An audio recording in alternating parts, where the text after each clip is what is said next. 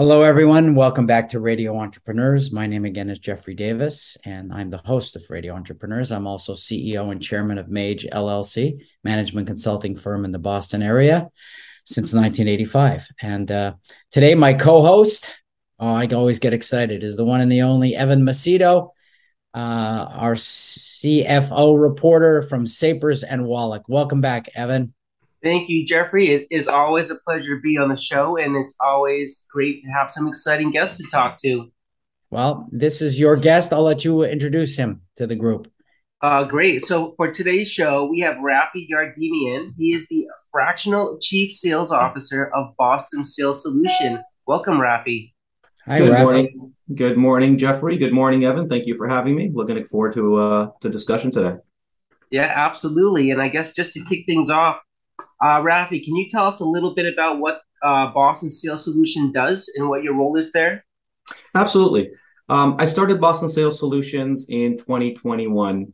Uh, allowed me, I always had a, a passion for uh, sales and being an entrepreneur and helping small and medium sized companies. So, um, but a little over a year ago, I started my practice, and it's really a chief sales officer, um, fractional VP of sales role very similar to what you notice in a lot of small businesses where they start with a fractional CFO, same type of functionality, um, except with what I do and maybe the fractional CMOs, relatively newer to the um, to the small and medium sized companies. So really, my functionality operates exactly like a head of sales.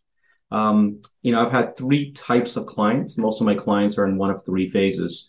Either they don't have a sales team yet, uh, they're founder led uh, CEO started the company. They got some good traction, got to a million, million and a half in revenue.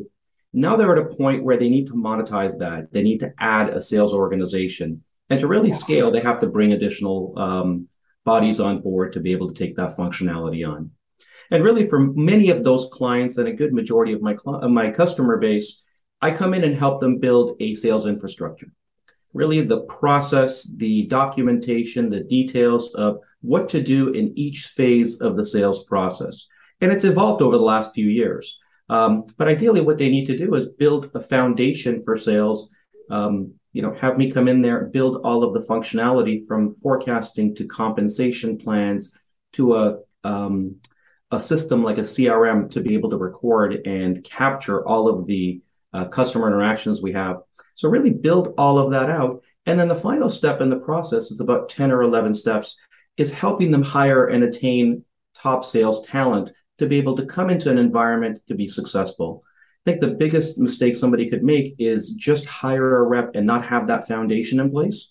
And both the sales rep doesn't know what's expected of them, the accountability is not there, and there really is no criteria for success. And it becomes a, a lose lose for both the company, which thinks they've got somebody in seat that can help them drive revenue and grow, and also the sales rep, especially with the industry and the hiring um, environment we're in right now, has an opportunity to come in and say, if this is not the environment that I'm used to for me to be successful, might potentially make a change. So there's a lot of missteps along the way if you don't build out that foundation and build out the sales infrastructure. So as I said, majority of my clients are in that first phase where they're building out a sales function and need me to help them uh, build a foundation and bring reps on got a subset of my customers also that have existing sales teams. Uh, they've got four, five, six sales reps. Maybe um, they all report into the CEO and the founder. And really, their challenges are a little bit different. Um, they're in most cases stuck at a certain level. You know, they had some great growth. It could have been a um, early to market strategy, could have been a really cool technology, uh, multiple different elements. But it got them really kickstarted, and then they got to a point where they just can't get above a certain threshold. They're about three or four million, could be seven or eight million, various different elements, but they really got to that phase and they can't figure out how to get unstuck. Um, all of a sudden, they've got more competition. Um, you know, the environment's different. We've gone to a much more of a remote sales approach, and they don't have an outbound strategy. So, many cases, those clients will come to me and say, Help me get unstuck, help me get back to growth, and I'll help them through that process in many phases, it could be building that infrastructure back that they never built initially, kind of like the first phase that I mentioned. In other phases, it really could be blocking and tackling of asking for the order, setting up the next step, and moving sales cycle through. The third type of client, which is really interesting, that started more recently, and I think I, I based on the hiring challenges that we have out there and finding really good um, high level sales management, there has been a couple of changes with companies. Either recruiters are doing a great job of going out there and hunting for really good uh, executives, sales executives, and some folks are being poached and there's a vacancy in that company. Um, or you know the person's just not the right fit. The CEO decided to move on from the current sales head, um, or the sales head left. But in either capacity, there's a vacancy there. With how challenging it is to hire top level sales ma- uh, management right now, that vacancy could go months on end.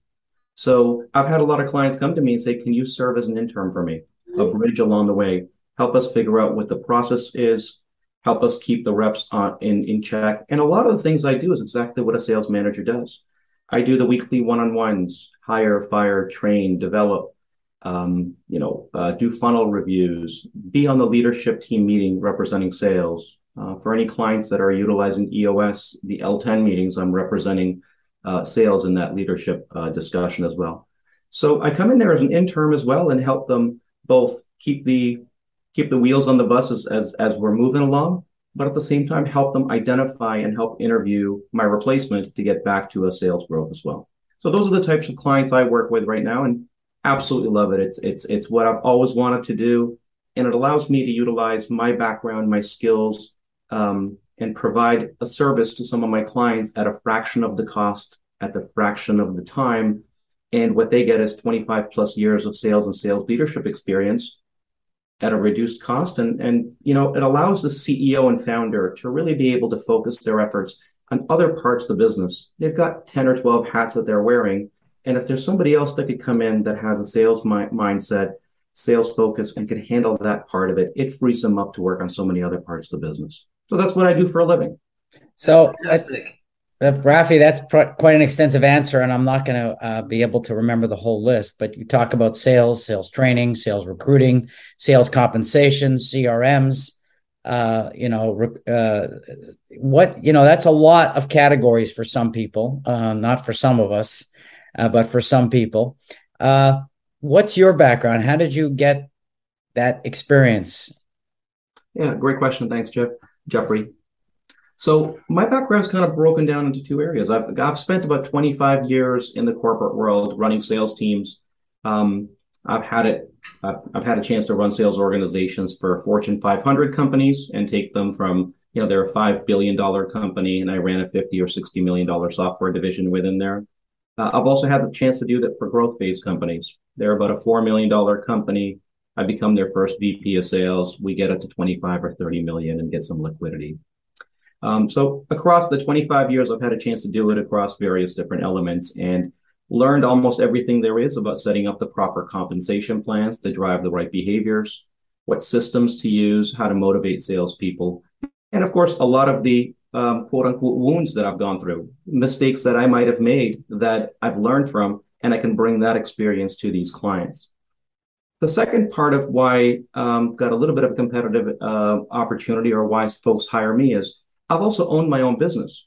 You know, I've been an entrepreneur. Um, I purchased a business about three or four years ago. Had a chance to buy a business that was a lifestyle business for the individual that I worked with to purchase that.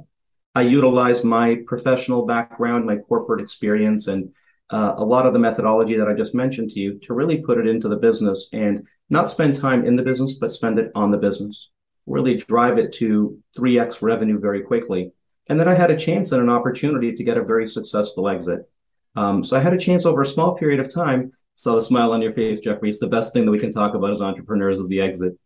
Um, you know, I had a chance to be able to buy a business, run it successfully, exit, and learn from the whole thing as well.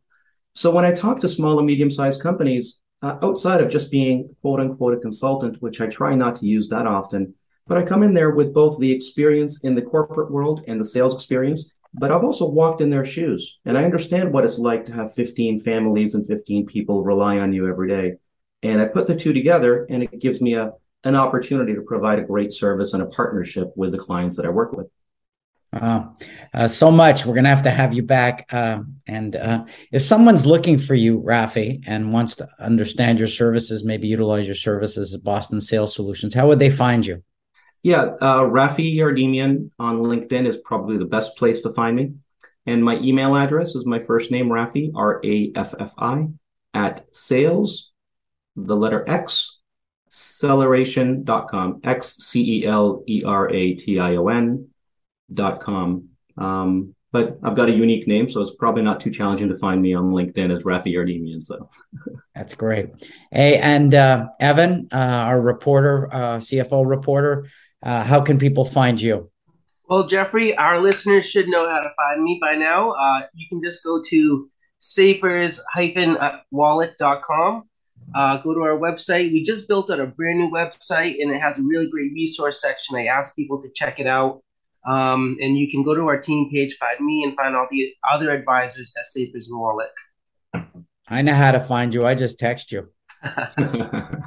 and my name again is Jeffrey Davis. You can find me at mageusa.com or jdavis at mageusa.com. Remind everybody this is Radio Entrepreneurs. We're going to take a break. We'll be back with more stories in a short moment.